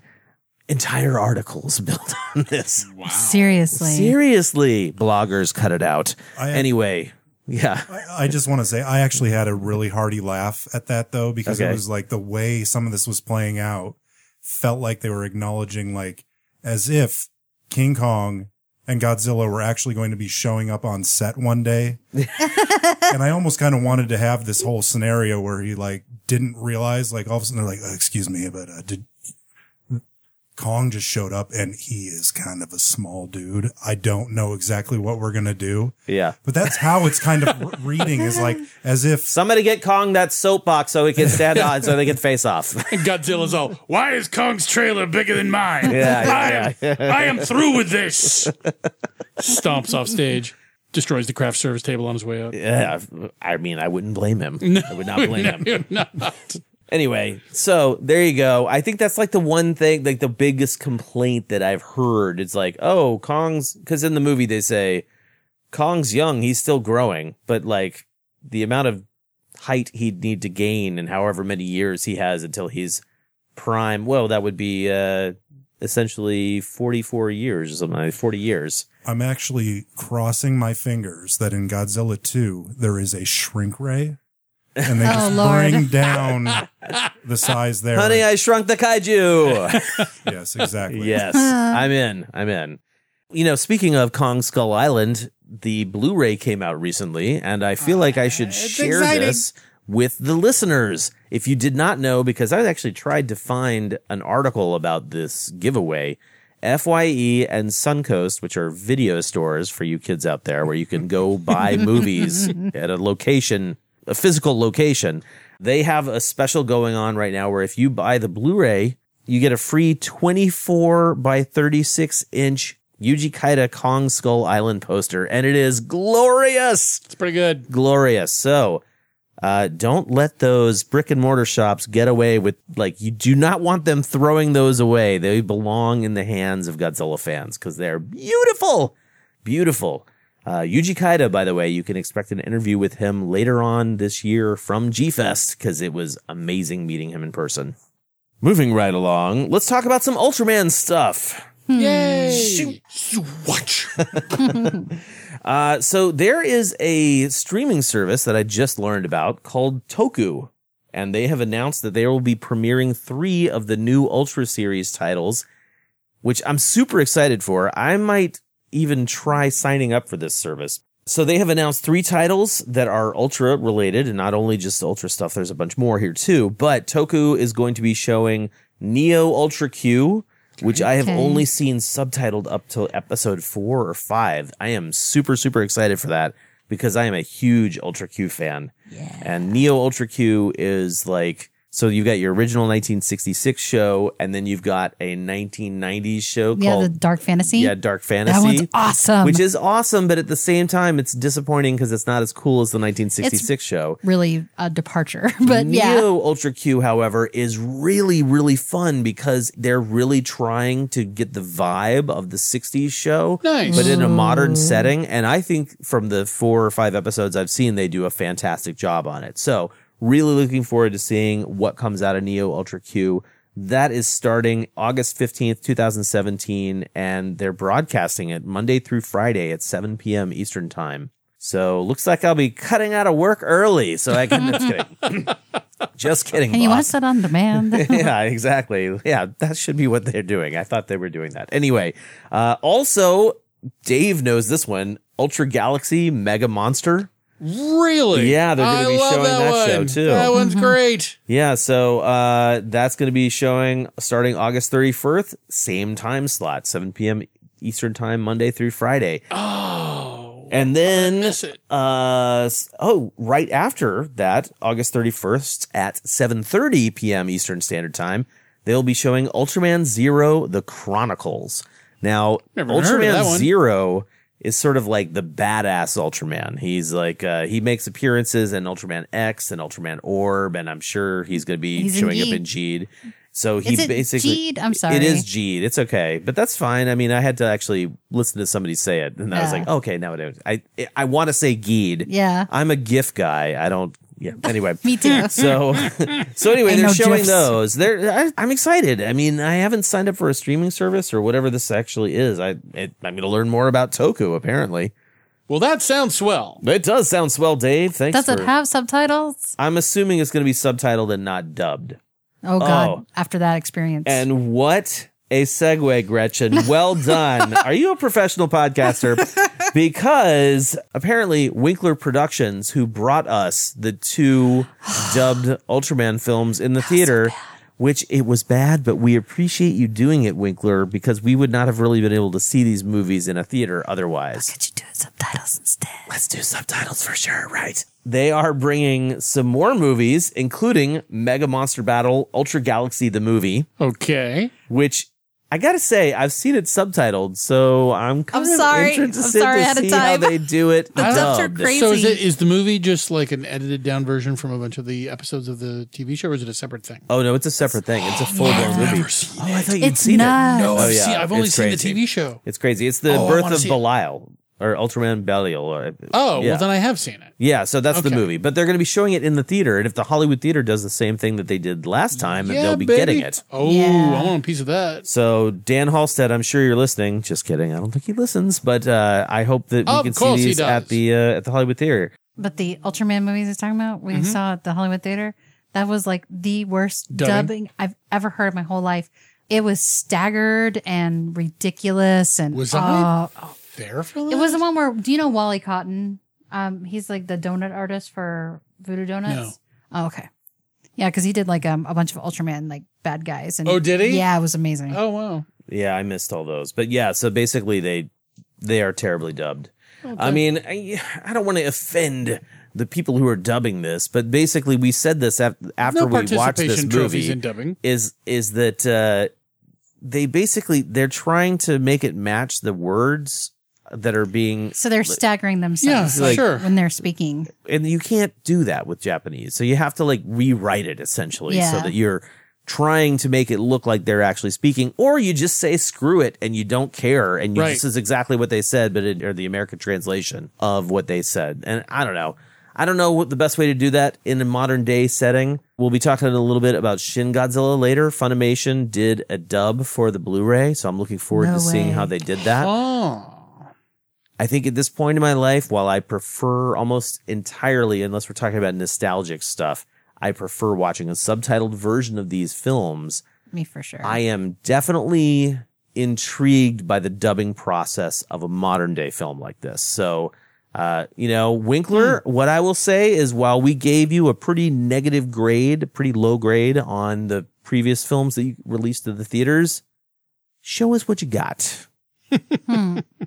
They're going to be showing Mega Monster Battle Ultra Galaxy, the movie. Awesome.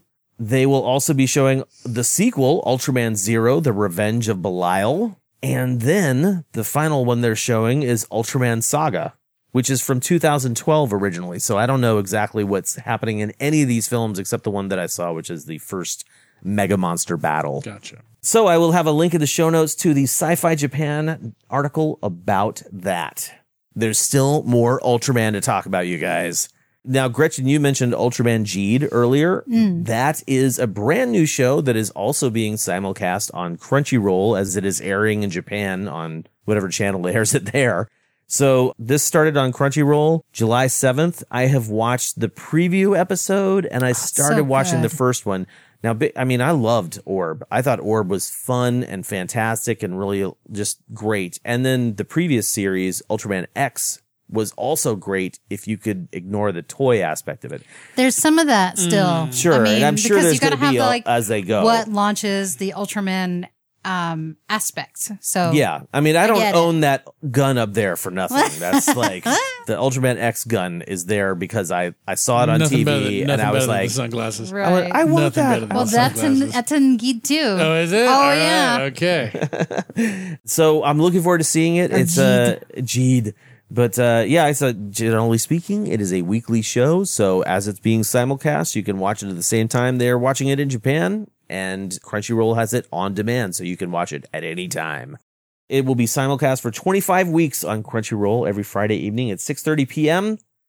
starting July 7th. God bless you, Crunchyroll. I know, right? They are really doing the Ultra Fathers work. Well, and they have it all now. You can watch all of these. A lot of them backlog on now. If you have a subscription to Crunchyroll. Oh yeah, they've got a ton you of shows. You can watch all the Ultraman stuff. I want to say Ultraman Leo, Yeah. Ultraman. Crunchyroll should be hooking us up because we are doing them a solid by, by pitching all this stuff to your listeners and everything like that. Yes, I, I think. I think. I think so too. They should just offer all of us like unlimited subscriptions. I think right? so. We would talk about it all the. We I would come back for a discussion just about ultra stuff on Crunchyroll. That, Oh, actually, that would. That would be be a cool. good I've one. been looking for a good way to actually do a straight up singular Ultraman episode. Look no further, my wow, friend. that'd be awesome to do. So uh, the my Belial first, storyline is great. Yeah. Well, the funny thing is, like, so my favorite series, Ultra series, you know, just to digress a little bit. My favorite Ultra series is the first one, 1966. And at that time, you didn't really have to worry about continuity, you know? The, Right. There was a formula. You had a little bit of character development with the Science Patrol guys, but you didn't really have very much more than that. Ultraman was essentially the space alien that takes over Hayata's body and then beats the monster. And that's pretty much it. That's pretty much it.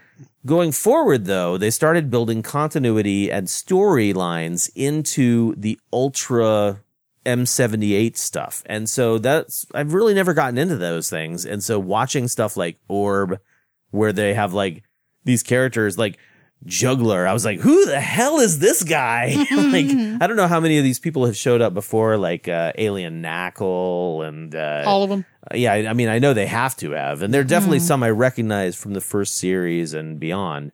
So I'm looking for. I mean, I enjoy watching this stuff and sort of like learning backwards, like who these people are. I'll actually break out the old Ultraman wiki and look up all sorts of stuff as I'm watching the shows. This is so cute because Clancy and Gretchen, you guys don't know this, but when I started doing this podcast, I'd be like, "Hey, Kyle, Ultraman," and Kyle be like, "Whatever, it's not Godzilla." And like now he's all like, "Oh, I'm no. super in. Ah. He's so in, and it's so great. To- Yeah. this is awesome. It's definitely no Power Rangers show. I mean that that was my first impression of like Ultraman, but now it's like, oh no. No, no. Ultraman is like a million times better than Power Rangers. And Oh, then- yeah. so I think honestly what did it for me was that I had no idea how popular Ultraman was. Oh, for- yeah. And then when I found out, I mean, the other aspect of it is he's the like Japanese Doctor Who. is the Yeah, whole reason yes. I don't want to do an Ultraman podcast is because Oh, that no, is a dude. deep, deep dive. Well, you can you can slope, you can so. you can dive in here. It's Well, no, I advanced. can I can dip my toes in. I got Yeah. no problem dipping my toes in. But Yeah. like doing an Ultraman specific podcast where somebody co- covers like everything. Uh, there is an Ultraman podcast out there right now say, called the Science is. There Patrol. Yeah, and I think there are even more like Tokusatsu podcasts that I that I even know about. But you know, hey, I can't keep track of everybody. No, sir, you I am can't. not the Tokusatsu podcast godfather. Although I kind of am, but I just don't care about the other kids. Anyway, whatever, whatever happened there, I don't know. You What got your that hands joke full here. Went away You from got me, your but, hands full here. Uh, yeah, I don't mind. I mean, I think what we were going to do last year because last year was the 50th anniversary. I was going to do something cool, uh, but then I ran out of time. So this year we'll try and do something cool. Maybe we can fit it into the 2017 schedule. Ooh, That would be awesome. But like uh, in Dec- in December. I want to be there. I want to be there. My busy season's coming up, Ben. All right. I don't want to miss it. Well, we gotta, we gotta, miss yeah. I, I won't do it in October. How All right, I appreciate that. I appreciate that a lot. That'll uh, give you time to watch the series. yeah, yeah, The new yeah. series. Well, we'll what we'll probably do is we'll cherry pick a couple of episodes from the Oh, series yeah. as they go, and maybe we'll make it a a multi episodic thing. so I don't know. fun. Anyway, I'm going to stop waving my hands around like crazy and just move on to the next thing, which is hey, anybody remember the legal troubles that Tsuburaya is having with companies like Chaiyo in Thailand? Well, if you haven't been aware of those, you should check out the episode that I did with Brad Warner and actually another one with August Ragone as well. Uh, because both of those episodes dive really deep into all of these legal battles, which is essentially why we haven't gotten a ton of Ultraman stuff released in the States and beyond. It's all because of these copyright issues that are really, really, really old. Lawyers ruin everything, man. Yeah, man. Well, this is actually more about a Taiwanese guy ruining things for Tsuburaya. Taiwanese guys ruin everything, man. yeah, man. I mean, unless you're a listener out there and you're Taiwanese, I mean, that's Taiwanese not- guys are awesome, man. anyway, there's a whole thing with China right now trying to make their own Ultraman movie.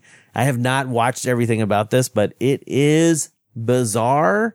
And I would highly suggest if you're interested in this legal battle, you check out the article. At least August Ragone has an article talking about Tsuburaya speaking out finally about this unauthorized Chinese knockoff film, which, I mean, the image that they have for this, I'm not going to lie, it's kind of a cool looking Ultraman. So part of me wishes that they would actually work something out. Okay, Yeah. I mean, have you seen the 3D thing that came out like uh, a No. couple years ago? No, I don't think I did. The dancing thing? No, not the the dancing thing. What? Oh, you haven't seen like the weird like Ultraman like No, no, I'm talking about I'm oh. talking about awesome I'll stuff. find a way to post that to somebody so you can see this. Anyway, there was a all 3D thing that came out, like CGI thing. I mean, Yeah. that came out a couple of years ago, and it sort of was like, it seemed like it was pimping some amazing Ultraman show that was going to happen July 7th, Okay. and like, or And it was maybe this knockoff? That totally year. came out. Maybe It's called last Gee. year.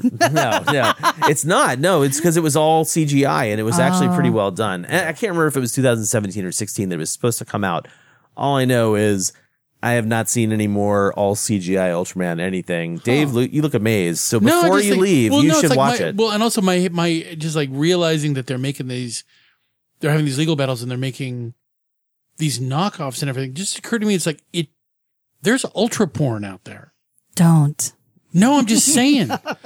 like so I'm not, you know, we're we're not we're not going like We adult like here. a- yeah, we're not going adult, but I'm just saying I'm just saying like somewhere out there. There's definitely adult themed tokusatsu productions. See, I've never it's never occurred to me until Oh, no. it's like this is I, this is a night of epiphanies for me. It's like first the Bambi thing, and now this. It's like that's well, I'll say the same thing after the movie finished.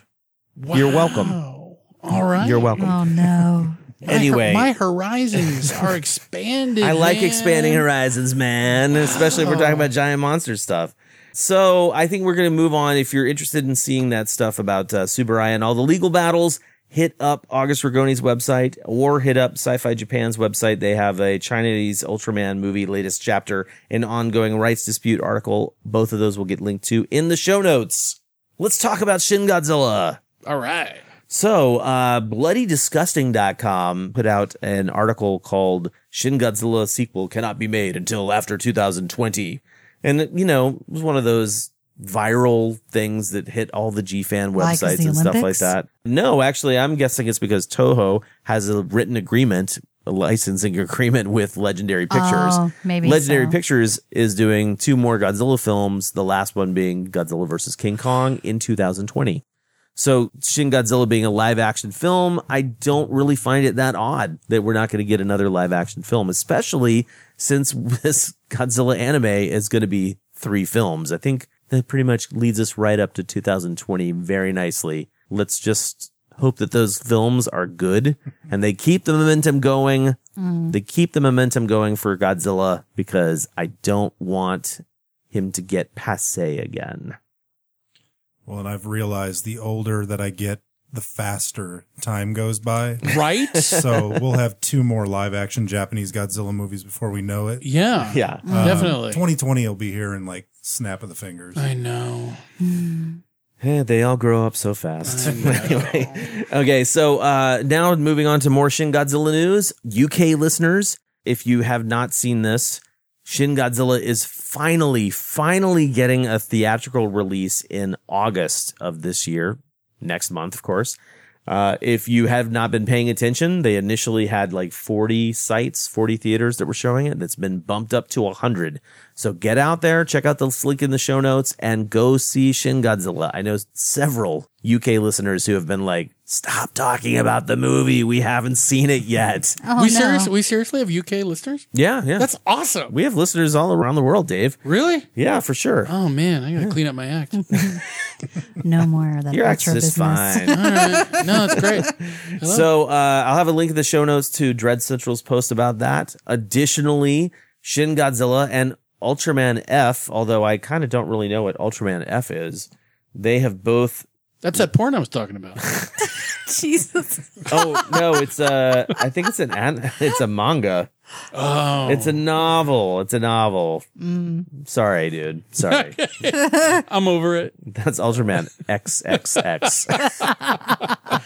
anyway, Shin Godzilla and Ultraman F were both recognized in the 48th annual Seiun Awards. I don't really know what that means, but hey, congratulations, Shin Godzilla. I mean, more awards. They've already won like Japanese Academy Awards, which are not as awesome and as highly respected as the American Oscars, but uh, hey, good job. Good job, I love Higuchi. Shin Godzilla. I thought it was great. I still like it. I still do really people enjoy it. really respect the American Oscars anymore? I haven't respected them since Forrest Gump beat uh, Pulp Fiction. Personally, Okay.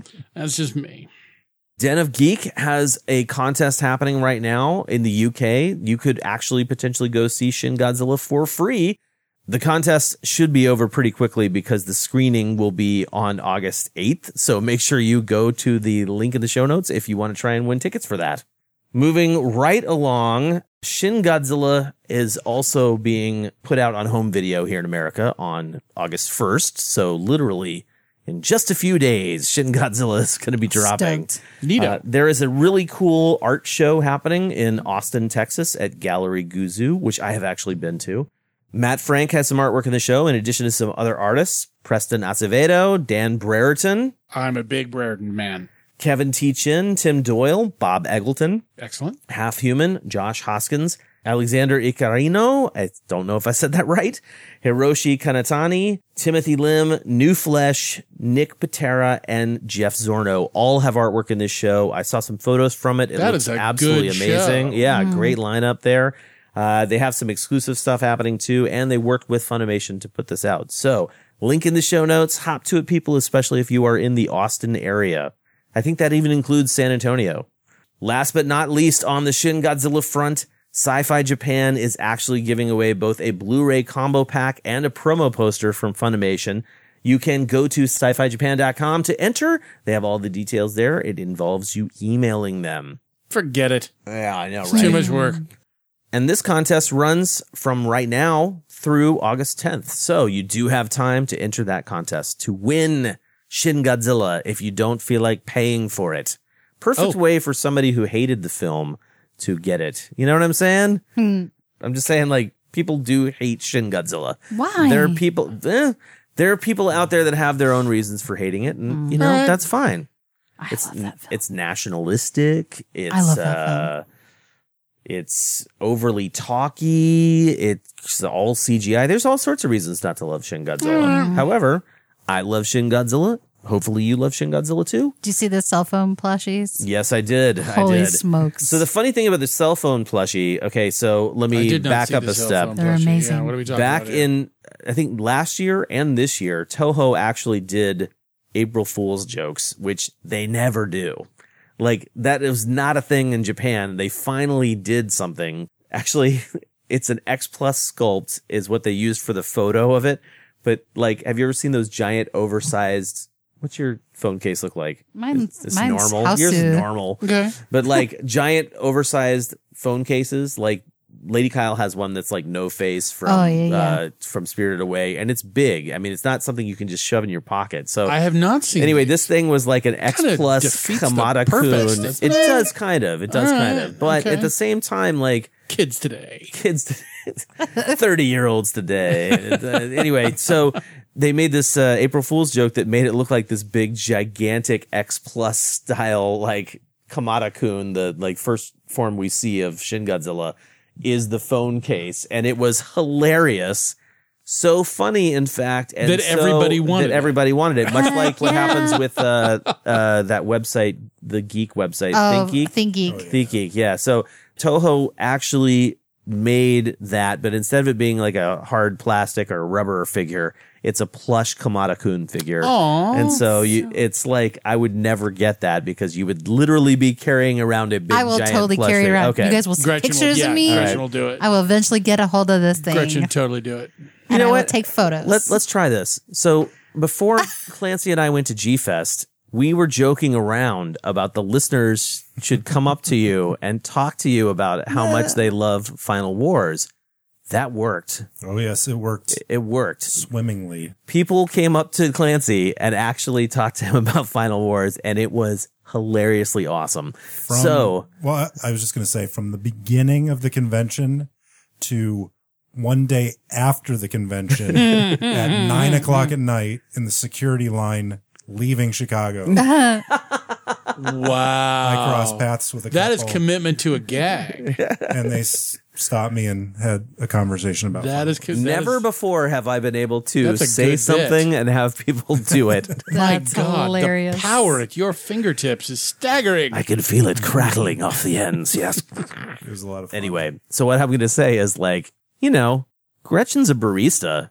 Maybe somebody should buy the Kamata Kun phone case for her so she Yes. can really impress all her customers. Yes. I think they All should. right, we'll I will see. take photos, people. I will do this. And then when you don't buy this, I'll be sorely disappointed in you all. I'm just kidding. anyway, I thought it was a funny idea to do. So, but it's a cool little thing. I mean, they've got a lot. That Kamata Kun It's uh, has been everywhere. That people love it. It's, It's- like the little Godzilla of today. well, and then there was the red one, like Yeah, which was Crazy Pants. Shinagawa Kun. Yeah, the Sega crane game. Was it Sega put it out or? I wasn't sure if like you could only find them at the Sega like crane game Oh. stuff. That uh, yeah, no, no, that one, the crane, the crane thing. That wasn't actually a crane toy though. Oh, okay. They just did a lottery for that, but those are cool. Yeah, yeah. There's- I mean, there's all sorts of crazy stuff that comes out for all of these things, especially if something like Kamata Kun is latching on to the public consciousness there, and people are Mm. like, need more Kamata Kun stuff. so there's all sorts of plushes you can get. There's an oven mitt. I'm not kidding. They're They like they're kawaii. So back in the Millennium series, I honestly was like, man, what is Toho's problem? Why aren't they putting out a ton of merchandise every time a movie comes out? Sure. Well, they must have listened to me because now it's like an onslaught. If someone was like, I'm going to collect every single, I'm not going to collect every Godzilla thing because that's crazy. I'll just collect every Shin Godzilla As we look around thing. his place, just so you know. Yeah, the irony for people for people listening, the irony of that statement is, is delicious. Yes. Especially since I just have a small sliver of what is available True out that. there. Pretty Yeah. amazing. True that. my small sliver is is I love it. But anyway, so yes, all the Shin Godzilla stuff that has come out for ever since the movie came out and became popular. It's insane. So many things. Anyway, uh, I think that we only have one thing left to talk about for the news. Holy crap. That is that Bandai is brushing off the dust from their thing maker and they are making Gaira and Sanda in six inch form. Oh. Really? Yeah, really. They're going to be web exclusives, but still, I'm assuming you'll be able to get these figures when they are finally unleashed. Do you know when those uh you know when those bad boys are coming out? I do. Uh, according to the Bandai website, they should be scheduled for shipment October of 2017. But Wait, this October? yes, Oh this my October. God. That's going to do it. The only other thing I will say news wise, uh, we're not going to cover anything. There's no links for you to click. Is that Wonder Festival happened literally earlier today, just in Japan. And uh, every time there is a Wonder Festival, a slew of awesome things get photographed and then posted online. And so the drooling should commence now. Uh, let's go ahead and move along to catastrophic events, which I don't have a sounder for, but it still sounds cool. All right. So there's not really a lot of catastrophic events to cover. The first thing and the most important thing to me is that you go to Japan World Heroes in Pasadena, California from August 26th through the 27th. You might have heard me talking to Scott Zillner on the last episode of the Kaiju Cast about this convention. I think it's going to be awesome. They have so, so many guests that will be there, including Ben Furuya, who played the original Ultraman, Noboru Kaneko, who plays the Red Gao Ranger, if I'm saying that right. And also he was in Tokyo SOS. They will be having a ton of other people, including some artists. Matt Frank, Jeff Zornow will be there the guy who was in the Gamera suit from 1999, the dude who was the motion capture guy for Godzilla 2014 will be there too. It's going to be insane. You know who else is going to be there? Me. I will be there tabling actually. So, uh, you know, I'll be trying to recuperate the costs of being down at the show. So, you know, come over, talk to me about Godzilla and buy some awesome Godzilla prints that I'm going to be selling. That all happens August 26th through the 27th. I will have a link in the show notes to the Japan World Hero website. And if you follow the links in the last episode, there's a whole lot of other stuff about what they'll be doing at that show. Please come out and see me and the rest of those people. Uh, the other show I have to talk about is October 20th through the 22nd. Grand Rapids Comic Con will be bringing Haruo Nakajima and Tsutomu Kitagawa to their convention. Wow. Yeah, so pretty good news for anybody who wants to meet those two actors. I mean, Kitagawa, I'm actually dying to have a good conversation with him someday. He was in an episode where I uh, interviewed both him and Shinichi Wakasa to uh, talk about making Godzilla come to life. And so I've never really been able to sit down and talk with Kitagawa about his entire career, really. So maybe someday I'll get to one of those shows. That is going to do it for the catastrophic events. I think it's time to move on to a couple of housekeeping things. So first and foremost, we moved to a new web host earlier this year, and I haven't really talked about how awesome that has been. One of the reasons that is, is because I have not been focusing too much on the KaijuCast website. I'm hoping to do some cool stuff in the near future, like uh, install a wiki so we can start making some cool posts about movies, about episodes, etc. It's going to be an organic, living, breathing website, I think. Uh, anyway, but the the real reason I wanted to bring this up is because previously we've only had 50 episodes up on iTunes. Now, I do not necessarily suggest that you go do this, but every single Kaiju Cast episode is now available in the RSS syndication. So It's too much. it's, It's it is too too much. much. It's too much goodness. People I don't suggest anybody go back and listen to episode one through let's say 12 i mean they're basically uh, that a lot like of episodes like a challenge to me. it's a lot of episodes where i was really trying to figure out where the kaiju cast was going so i mean you're going to hear a lot of weird mistakes i'm sure. Anyway. And, and then i then later on when i started editing the show more heavily i think i edited it way too much and there's like a lot of a lot of really fast talking that wasn't really fast when it was being recorded. So I, I i'm not saying go back and get them but for the people who've been like hey did you cover biolante? And we did that back in like 2012 i, I think. Uh, yes it's there. You can now find it. So hopefully that will satisfy your curiosity enough to listen to one or two and then go, I'm better off with the new stuff. I'm better off with the new stuff. anyway, uh, that is that. Um, there's uh, a negative thing I have to bring up, unfortunately. This is a retraction. This is a pretty heavy retraction. Uh, who here in the room is familiar with Ayame Chiba? Because unfortunately, we have we have utilized what was considered to be Ayame Chiba's knowledge on lots of things, which would be like Japanese culture and Japanese culture and women's studies and uh, all sorts of stuff. Ayame Chiba was a name that really became popular and people were listening to what this person was saying, but uh, it has recently come to light that Ayame Chiba is not a real person. What?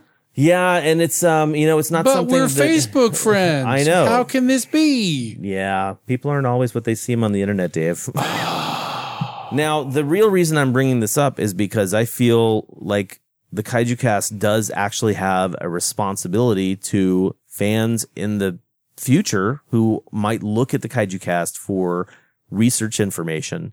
So it's not going to happen quickly, but I am going to go back into those episodes where Ayame Chiba information was shared and I will be editing that out of those episodes and re-uploading that. Because as someone who values real research, I feel like there was a huge lie basically. And so even the though research- the is- research the research is wrong, well, even That's though what I was gonna say. I think it some might research be is wrong, it might valid. be right, but some of the research is just based on a lie. So, for example, this person is actually not. I'm not even going to really use their real name, but they're not a, a female Japanese person who lived in Kyoto and knows a lot about these movies. They might know a lot about these movies, Right. which doesn't invalidate the the actual research, but Yeah. because they tied it to a persona that does not exist, they have essentially catfished the kaiju community for no real reason. that's a, yeah. That's a that's a lot of effort for. A, It is a lot of effort. Yeah. Yeah. And I don't understand it and I don't want to understand it. Okay. All I'm going to say is that people should be skeptical when they see that name attached to anything. Well, I feel dirty now. it, it's unfortunate, right? The thing that really kicked it off for me, which was I had some suspicions, as Gretchen is aware, that Ayame Chiba might not be a real person, but we didn't know what the deal was. And so I was trying to be like, well, let's have a wait and see approach.